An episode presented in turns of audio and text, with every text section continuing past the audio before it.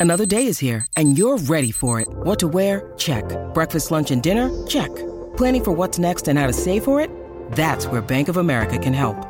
For your financial to-dos, Bank of America has experts ready to help get you closer to your goals.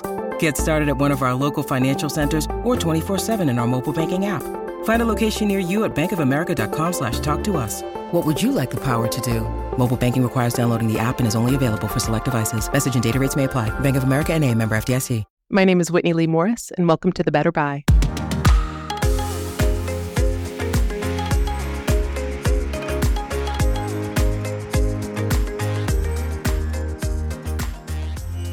Welcome to The Better Buy, a podcast from Better Homes and Gardens. I'm your host, Melanie Berliet. Each week, we talk to experts about the highs and lows of home ownership and share stories, advice, and practical tips you can actually put to work in your own space.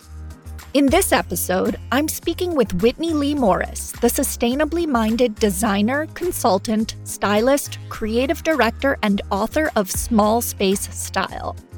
A firm believer that you don't need to live large to live beautifully, Morris's mission is to help others live comfortably and contentedly with a smaller footprint, and to embolden a collective shift away from hyperconsumerism towards greener living.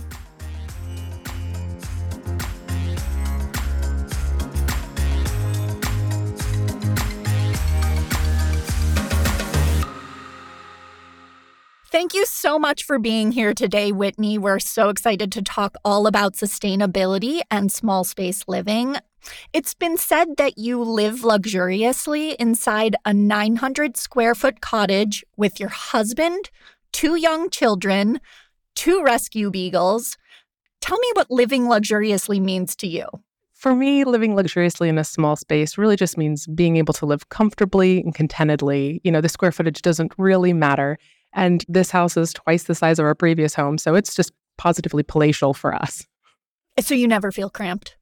We don't feel cramped. I mean, I'm sure there will be times, and that's okay. Life is filled with all sorts of things. But right now, we can put our arms out and swirl around. We have so much space. And you've said that nearly every space in your cottage is charged with multitasking. Can you give the audience some examples of adaptability and versatility inside the home that they can mirror? Yeah, absolutely. Because I think that regardless of square footage, having a versatile home is really key. And we all obviously learned that during COVID, right? When we're all stuck in our homes, we learned that versatility is key. So when designing this small space, we took notes on all of our previous living experiences and realized what weight we needed each space to pull.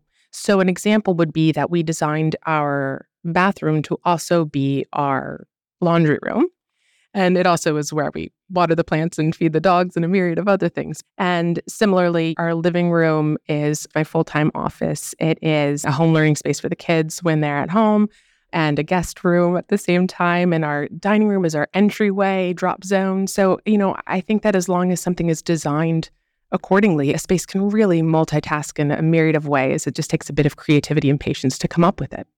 That makes sense. And in a small space, the details really matter more than in a regular size space. Can you speak a bit about that? Yeah, like in a small space, depending on your storage situation, you see everything from every angle, right? I mean, if there's something out in the living room, you're going to see it from the kitchen. You're going to see it from the bedroom. You're going to see it from somewhere unless the door is closed. So details really do matter because your eyeballs are going to be on them constantly. It really just depends on your aesthetic and your lifestyle, how you want to decorate your home, but it's definitely to be decorated and designed with intention. Mm-hmm. And what would you say is the most important detail to elevate the kitchen? Are there certain things you should select more mindfully when you're living with a small kitchen rather than a larger one? Well, you know, I think it's adaptability, versatility, but I think that little tricks help. Does something collapse? Do things nest? Can they be hung up? Do they fold? Can they serve multiple purposes? So, you know, designing with storage in mind, designing with utility in mind, designing with aesthetics in mind, and hopefully designing with sustainability in mind.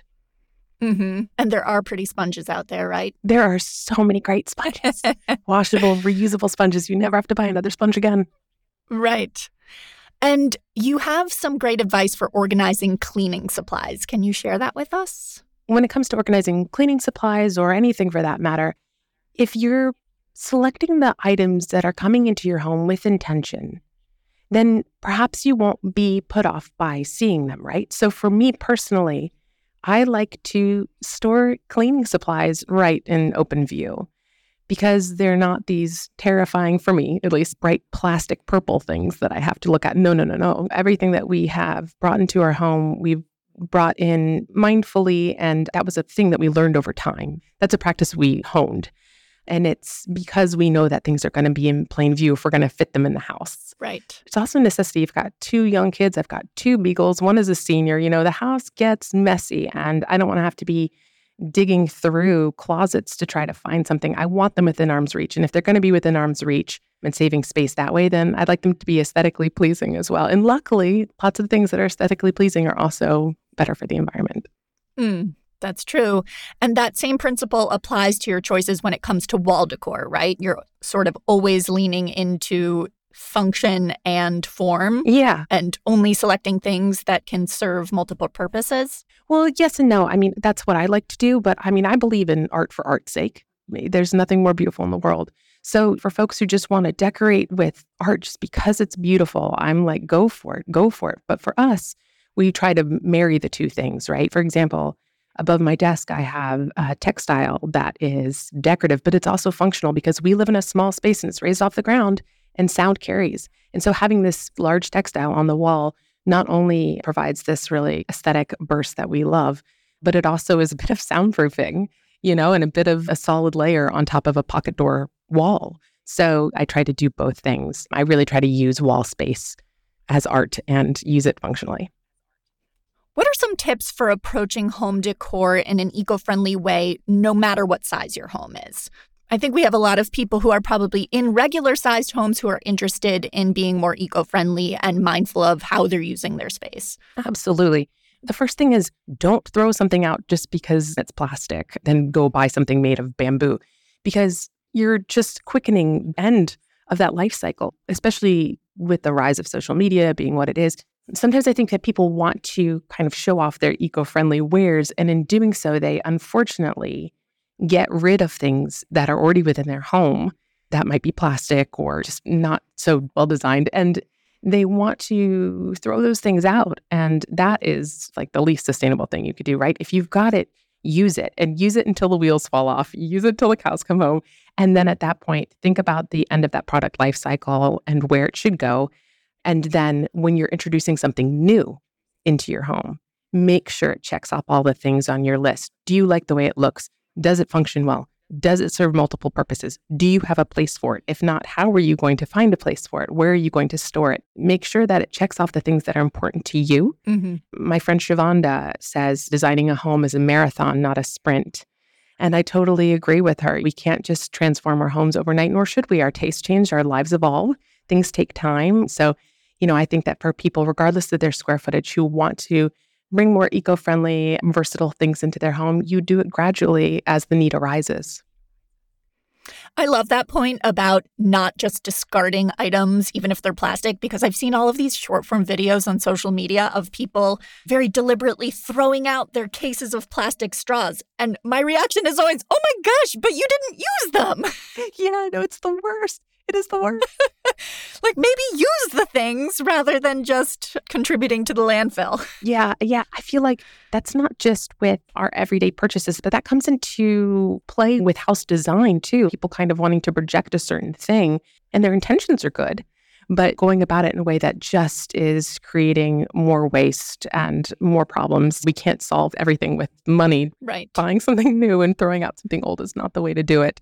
If you're trying to be more sustainable, I think it really starts with not only what you're bringing into your home, but what you're taking out of your home. There is no way when we throw things away. There is no way. This is our one shared home. It is going in a landfill, it is going in the ocean. Oh, so think about the whole life cycle of a product. And if you actually stop and do that, it really will dictate a lot of your actions. You won't have a lot of questions. I won't forget that there is no way when you're throwing something away. Mm-mm, mm-mm. It's everyone's backyard.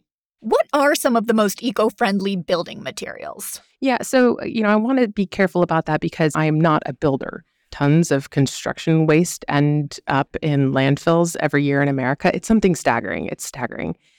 And so there are a myriad of eco friendlier materials, how they're sourced, at the distances that they have to travel, how they're packaged. There's so many considerations, but I also think we can look to using up materials that are already out there and already in our region. So, just like we were talking about with home products, that people are throwing out something that's perfectly good in order to use something that is quote unquote eco friendly, perhaps this certain kind of siding for your house is great, but perhaps there's something that's already sitting around that's discarded from another project that you can use up. And so I want to be really careful when speaking to sustainable materials because I think sustainability has become a punch word, but there's just so much that's involved behind that. There's so much more to think about than just how the product is marketed because marketing can be confusing. Yes, it really can. And I love this notion of sort of shopping secondhand when it comes to building supplies. I know there are some clothing companies out there that use surplus materials from larger fashion houses, and I love that. But I had no idea that that existed in the space of building materials. Do you have advice on how people can find surplus supplies? Do you go directly to builders? What's the process? I mean, I think it's twofold. So if you like to go to salvage yards and really get your hands wet and really figure something out on your own, then that's a great way to approach it is really just sourcing secondhand markets near you and resources near you. But yeah, I mean, I do feel like general contractors, builders, they have access to a myriad of supplies and vendors who maybe have surplus something that's damaged. It all boils down to good communication, I think. So if you're communicating with your builder or your construction team and saying that you are really trying to be eco friendlier in your build process and really articulate that, whole world of resources will open up that you didn't know existed. And I think that it's really helpful too to talk to your team because right now I'm in the Southeast. Say something is left over from a project in Washington State. Like, that's awesome. I hope someone in Washington State can use it, but maybe I need to find something closer to me in order to really make that a friendlier building material for me to use. And I think that if you're working with a GC or any kind of builder, they're going to have access to things in a way that you might not, or the everyday person might not, you know? So smart. So it's not necessarily about what the material is and more about where it is sourced from and if it's previously existing or not. It's a combination of both. Just like going for that wooden spoon instead of the plastic one, is there an option that's, you know, at your secondhand store that you can grab that's maybe in between? In an ideal world, it would be both things, right? We would be sourcing locally, we would be sourcing something that's already used that was made with the whole product life cycle in mind. But unfortunately, it's very hard to check off all those boxes. So I think if we can check off some of them, we're doing all right. For example, with our new home, we really struggled finding uh, wood floors that we found to be truly eco friendly.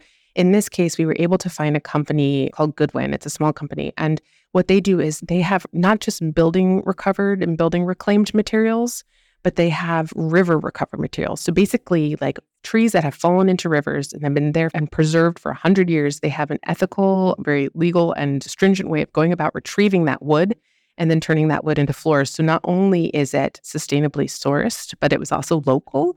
So I really think it can be material and sourcing at the same time in certain circumstances. Mm. But then also, you know, looking for things like low or no VOC paints. You know, I really love lime paint and tadelakt. Those are natural materials. They don't off gas like traditional paints do, mm-hmm. um, or they're more traditional. I really need to work on my vernacular, right? We've been like reconditioned.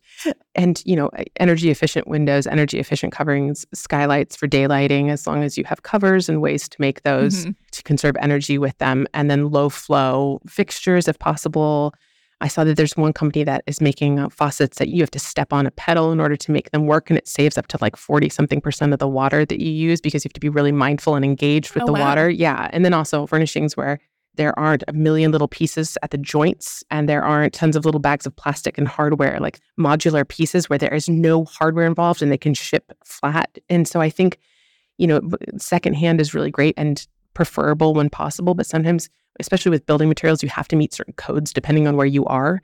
Especially like we're in Florida, like there are crazy storms here. You have to meet certain building codes. So it's how do you meet those codes and buy as responsibly as possible when sourcing these materials. And so there's just never ending resources online, but just be wary of savvy marketing. That's what I want to say to you. yes, yes. We'll be back with more from Whitney Leigh Morris after the break. When you need mealtime inspiration, it's worth shopping Kroger, where you'll find over 30,000 mouthwatering choices that excite your inner foodie. And no matter what tasty choice you make, you'll enjoy our everyday low prices, plus extra ways to save, like digital coupons worth over $600 each week. You can also save up to $1 off per gallon at the pump with fuel points. More savings and more inspiring flavors make shopping Kroger worth it every time. Kroger, fresh for everyone. Fuel restrictions apply.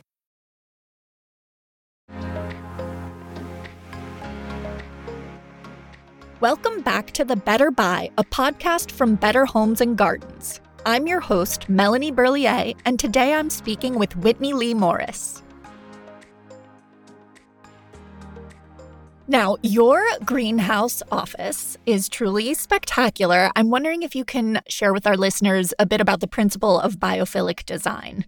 Absolutely. So, yeah, the principle behind that is surrounding yourself and immersing yourself in nature, right? This is what we're meant to do. It's sad that it's something that we have to quote unquote go back to. It's really something that's intrinsic in all of us. We are nature, you know, like this is part of us. So we have this 114 square foot greenhouse. I do work from our home, as I mentioned before, but initially when we built it, we were in the process of building our cottage and we found out very quickly that it was going to take significantly longer than we were told, as is the story with every building and renovation project in the history of the world. And so I knew that I needed an office and not just an office, but a little retreat that I could go to that felt like home for me. And I'm so much more creative and inspired in small spaces. I'm so much happier in small spaces. I'm reminded of what is important in my life in small spaces. And so, what better way for me to immerse myself in nature, but also deal with the realities of weather in the southeast of the United States, where it's a lot of rain, it's a lot of mosquitoes, it's a lot of humidity, and make sure my devices are protected what better way than to build a little greenhouse? It was really a retreat for us for two years as we waited for this house to be built. Because not only was it my office, it's where my little one came to play. It's where our baby sat with me while I was nursing her and working. It's where we, of course, started growing seeds that we then transplanted into our yard. So that space multitasked and continues to multitask. And I just, I'm so obsessed with it. I love it so, I love it so much. I mean, I get it. And by the way, I'm halfway through a renovation as well, so I fully appreciate the home reno math is it always takes 10 times as long and costs 10 times as much as you initially think. right. And that has changed in recent years too, right? All the sayings that people had, oh, it'll take longer, it'll cost X amount of dollars. I think it is just amplified recently. So my heart is with you. yeah. And to that point, I noticed that you um, really emphasize unhurried restoration, which really resonated with me. In a recent post, I even noticed that you captioned the after photos with the caveat that the after is still very much a work in progress and that things will continue to evolve. I loved that. That really, really resonated with me. I'm wondering if you can speak more to what unhurried restoration means to you. It's multiple things. First off, most people don't have unlimited budgets, right? And I think that it's so important, especially for folks who are very face forward in the design community, to talk about that because it seems like money is just pouring from the sky for some people, and then it's just not landing on anyone else. And I feel that a lot, even though I'm forward facing. So I really want to talk about it because lots of times people expect things to happen overnight because that's what they see online. And so in this project that you're referring to, it's an 1800s under an 800 square foot farmhouse in the south of France. And our friends and my family and I are restoring it with our wonderful team of two, a couple in the region. How does that happen, by the way? How do you come to be co stewards of a tiny French farmhouse from the 1800s? so, so it's funny. So, I first and foremost, I just want to address it off the bat because although people haven't given me a hard time about it, it's something that I struggle with with sustainability. We have this place, we are co stewards of this home in southern France and there is a massive carbon toll when it comes to airfare going back and forth. And there's just no way of getting around that. So I just want to address that from the onset because no one is perfect. We can all try. So, one of the reasons that we recently moved from California to the southeast of the United States is we wanted to be closer to family, but we also needed to be closer to France so that we were reducing the amount of miles that we had to fly and also reducing the number of trips then that we have to take to visit family. So now we can be near family and not have to make those trips and then consolidate to go to France. And I don't mean to say it in a defensive way. I really mean to say it in a way that just illustrates that like there's just so many ways to go about trying to be a better steward of the earth. Yeah. So anyway, I have been living part-time and working in this region of France since I was in my early 20s and I'm now in my early 40s. I fell in love with it. It is a tiny, tiny town, a tiny region. It's an agricultural region. It is just stunningly beautiful. And so I always knew that I wanted a place there. And my friends over the years joined me in that region for vacation, for their own work. They got involved in the community in their own ways until we realized, hey, you know, why don't we save the money that we're spending on places and get something of our own that we love? But there were a lot of boxes to check. We wanted something with X amount of land. We wanted something with room to grow. We wanted something that was original and design wise really appropriate for that region. And we finally found something and we pooled our money and we bought it together. And it's got this tiny little house. Like I said, it's under 800 square feet. There are nine of us. Wow. There are nine of us. Four of them are young children. Okay. But there are nine of us. It's two couples and then one individual. We've known each other forever. So that's another thing. Like I know that people can go into co stewardship in a number of ways. Mhm. But even amongst the best friends in the world, you know, we have arrangements in place because disagreements will happen and whatnot. But these are our best friends, literally people who were in the room when I gave birth to my child. But yeah, I mean, it's this beautiful home and we don't want to change, you know, we love it for what it is, but it needs restoration work because it's from the 1800s. There's a big open barn that right now is being used for nothing that over time we would like to evolve that into some sort of space that we can all share. hmm But unhurried, really, it's just like what works for us without taking the joy out of the project, right? So we will take time to be able to source things locally, source things secondhand, use things that were probably used in the original iteration of this home, and slowly, as it works for our lives and our budgets, we'll get it together the way we want. This is like my retirement project Over time. over time. I love that so much. I mean, I'm definitely adopting that principle, unhurried restoration. And for me, what I noticed is, you know, my daughter is five years old and she couldn't care less what my space looks like. Yeah. You were talking about the pressure we put on ourselves for our homes to be perfectly aesthetic, but our children don't care. They just want to exist and play. And seeing the space through her eyes has really helped me sort of slow down and realize that it's okay if we don't remake our 1980s kitchen for another five years. Who really cares? It's functional. So, yeah, I'm really into that. And you'll be so happy when you finally do get to do it. I will say, when you slow down, everything becomes that much more rewarding, right? Like the smallest little changes to your half done bathroom or kitchen or living area start to feel more rewarding when you're moving at a slower, more manageable pace, at least from my experience. What are some of the most important smart home tips that can lead to more sustainable living? It depends if you're building, it depends if you're renovating, if you're just making do with what you got. But I think that, of course, a huge toll on the energy grid is, you know, the energy use in our homes. So I think it's not only being more considerate with the materials that you build with or design with, but also just how you use them. So, say you don't have the budget to get energy efficient windows. Can you be more energy efficient in other ways within your home? Or can you invest in energy efficient window coverings that will help reduce your cost over time and reduce the toll of operating your household? Can you wash your clothes with cold water instead of hot water? How can you better go about using the things within your home? Can you rely on daylighting? Can you rely on maybe adding a couple mirrors in your space to brighten up your space naturally, bounce some sunlight around rather than having a certain light on all the time? And maybe the answer is no, but it might be yes. And that can help. If maybe you can't replace your front door, can you maybe get a test to see what your insulation is like and see if perhaps eh, by adding some strips around your door, you can make it a more efficient wall that doesn't lose heat and cooling? It just really depends on what stage people are tackling it from. But certainly there's just a myriad of ways to go about being friendlier in your home to the earth. I love that idea about the mirrors being used to brighten a space and simultaneously they'll enlarge a space automatically. I believe you've also trained your family to take super quick showers. Can you tell me how you do that? yeah, you know, I mean, we're not like we're not militant about it. I mean, and, and it helps. There's no timer. There's no there's no little timer that we turn over. But you mentioned you have your five year old. I have a six year old. He has very long hair. He does not like to wash his hair. So, you know, it helps to have a little one who doesn't enjoy the process in the first place. That'll get them out of there. But you know, it's really just applying the same principles that we hopefully do when we brush our teeth, right? I mean, everyone's water heater situation is different, so it might not work for some people, but like it might work for you if you get in, you put in your shampoo, and then you turn off the water for a second. If you're someone who chooses to shave parts of your body, put on the soap, turn off the water, and shave until you have to rinse your razor. I think it's really just these very basic 101 things that actually can save a lot of water. For example, because we are a one bathroom household, I put a sink with all these reclaimed materials in the corner of our main bedroom.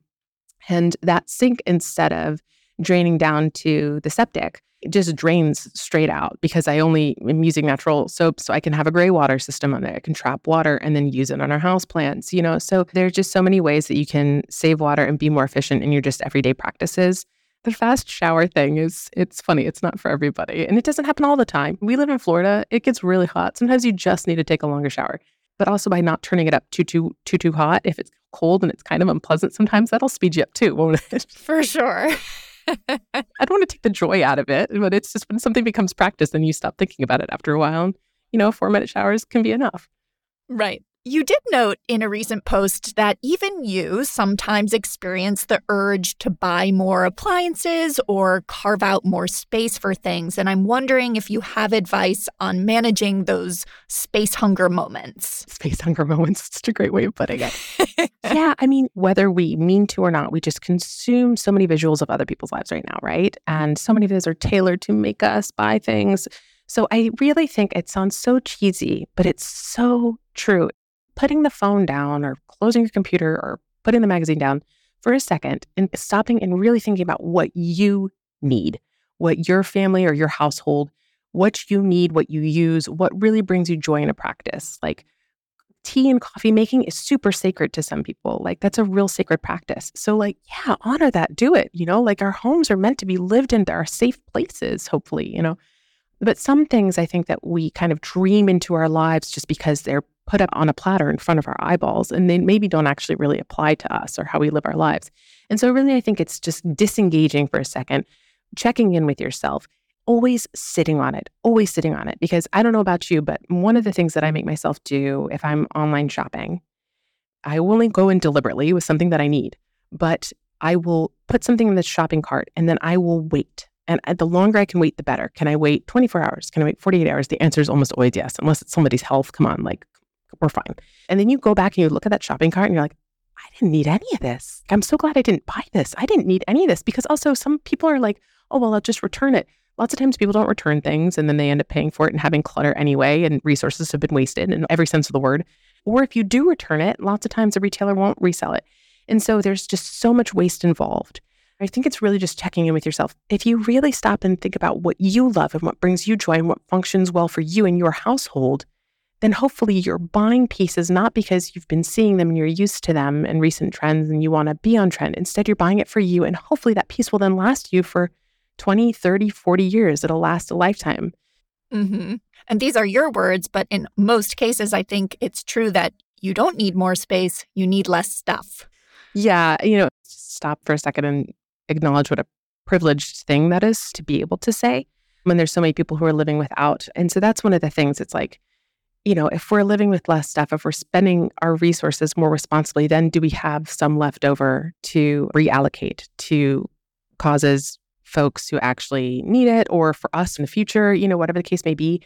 Most of the time, we don't need as much stuff. And then we can really shuffle our resources and use them for better things. Is there a small space living mistake you see people making? Mm, you know, I think that the rules of like do this and don't do this in a small space can be really trapping and stifle creativity. I really think it's just maybe listening to what everybody else says rather than actually closing your eyes and figuring out what you need for your own space. So I think a lot of times people will like measure for something or they'll say, Oh, I read in this magazine that the rug needs to go here underneath the legs. It can't go in front of the legs. And then they'll buy things because they think that that's the way you need to do it, as opposed to like, Oh, actually, if I put the rug here, I can't open the door over the rug. And so I really think it's allotting space for navigation in life not just measuring for what you can fit or what some resource tells you you should be doing. For example, like I have this drop down desk in what is basically our hallway between our living room and our dining room. Of course, like I said, it's all a million different uses in a million different rooms. But, you know, if I just designed for a desk that could fit there, I would have ended up with a much bigger desk that then narrows that thoroughfare which makes it impossible to walk through with two really rambunctious kids and two beagles who are losing their minds and like running all around the house. So, you know, it was really just okay, if it's folded up, how much space do I have? If it's folded down, how much space do I have? Not just taking that item into account, but taking how you operate and navigate around that item into account. Spend some time in there, figure out what you need, and design for that and the navigation around it as well. Can you tell us what a pop up play space is and how you execute it? Yeah, so we do pop up spaces of all kinds because it's just so much fun. But for kids, right, one of the issues is that we think that kids always need new things because they get so excited by it, right? And we want to make them happy. So the idea of just kind of shoving new things into their face and watching them smile makes us happy, right? But like that is not sustainable for the planet. It's not good for the kids ultimately. So, what is another way to present them with something that feels new that actually is just cleverly repurposed from around your house and creating pop up zones? You know what I mean? So, what I like to do is take toys or books or things that they haven't used for a while, kind of tuck them out of the way. And then after a couple of weeks, find some creative way to represent them to the kids in a new environment. So literally it could be creating a fort or you know eh, most recently i think what you're referring to is like we put a little secondhand table into the kitchen and put a bunch of kitchen supplies on it and our two year old just had a grand old time quote unquote cooking and then like bird watching and like doing all sorts of things you know, or clearing off part of the couch and making it into a farmer's market stand. It takes a little bit of patience and it takes a little bit of time. And I understand that not everybody has that because there's a really crazy work ethic that we have to keep up with and we all have to make money. And it's a really demanding society in which to live. But if we can spare some time to make something beautiful and creative and fun for our kids, we don't actually need to go out and buy some. Just think about the time that you're saving by not having to get into the car and go buy something. and the money that you're saving. Right. And you can create something really lovely for your kids. And it always helps to have furniture that is on wheels, things that fold, things like I said before, mm. that nest. They're just some kind of tried and true small space things. Those little hacks or those little design features can really go a long way in a small space. Right. What's the first thing you notice when you enter someone else's home? Well, are they comfortable? I mean, are they happy? like, how are they feeling about their home? Because one of the things I noticed for a long time is if you go into someone's house and it has any signs of being lived in, or if it is small, people kind of apologize for it. Oh. And I always just want to be like, hey, this is great. You're doing great. Like you can have signs of life. I would be sad if you didn't do laundry. Right. like, I think it's really just, you know, are people living in these homes? Are people comfortable in these homes? But also, I really do notice light. Mm. Okay. Like if there is like a very bright fluorescent light, there we go. Is there aggressive lighting? Right. To each their own. But for me personally, lighting is just such a big thing. Mm-hmm. I really appreciate a good a mindfully set up lighting scheme in a home personally. Mm-hmm. And, you know, I do love a home with plants. Oh, yeah. You know, Hilton Carter is one of my favorite humans on the planet, but also accounts to follow online because boy, does the man know how to decorate with plants. Yes, he knows how to live with plants yes. for sure. And like we discussed before, that mirroring of indoor outdoor life, plants are a little messy and they grow in different ways and they're a little unruly. And I also love that with something like plants, your home can continue to look a different way if you want to shake things up a bit, but you don't actually have to buy anything new. You can propagate, you can reposition, they themselves grow and change. And I think it's just a great reminder that you can make something beautiful without going and spending all the time. So true. So I'd love to wrap up with a fun little round of word association. Oh, gosh, okay. I'll just feed you a word and you reply with whatever comes to mind instantaneously. I'm not good under pressure. Okay. okay design? Uh, the first thing I came to mind was color, which is interesting because I'm pretty monochromatic. But color, interesting. I don't know why. I like that. Environment. Mm, um, na- navigation, actually, navigation because it's not just the earth, right? It's your environment, it's your place. Like, how do you move in a space? How do you feel in a space? Happiness. Mm, my kids, kids, kids. Home. Safety work. Inspiration. Thank you so much for speaking with us today, Whitney. This has been so wonderful. I have learned a lot. I think our listeners are going to learn a lot. You are fantastic. Thank you so much for having me. I'm so, so grateful to be here and to get to meet you. So thank you, Melanie.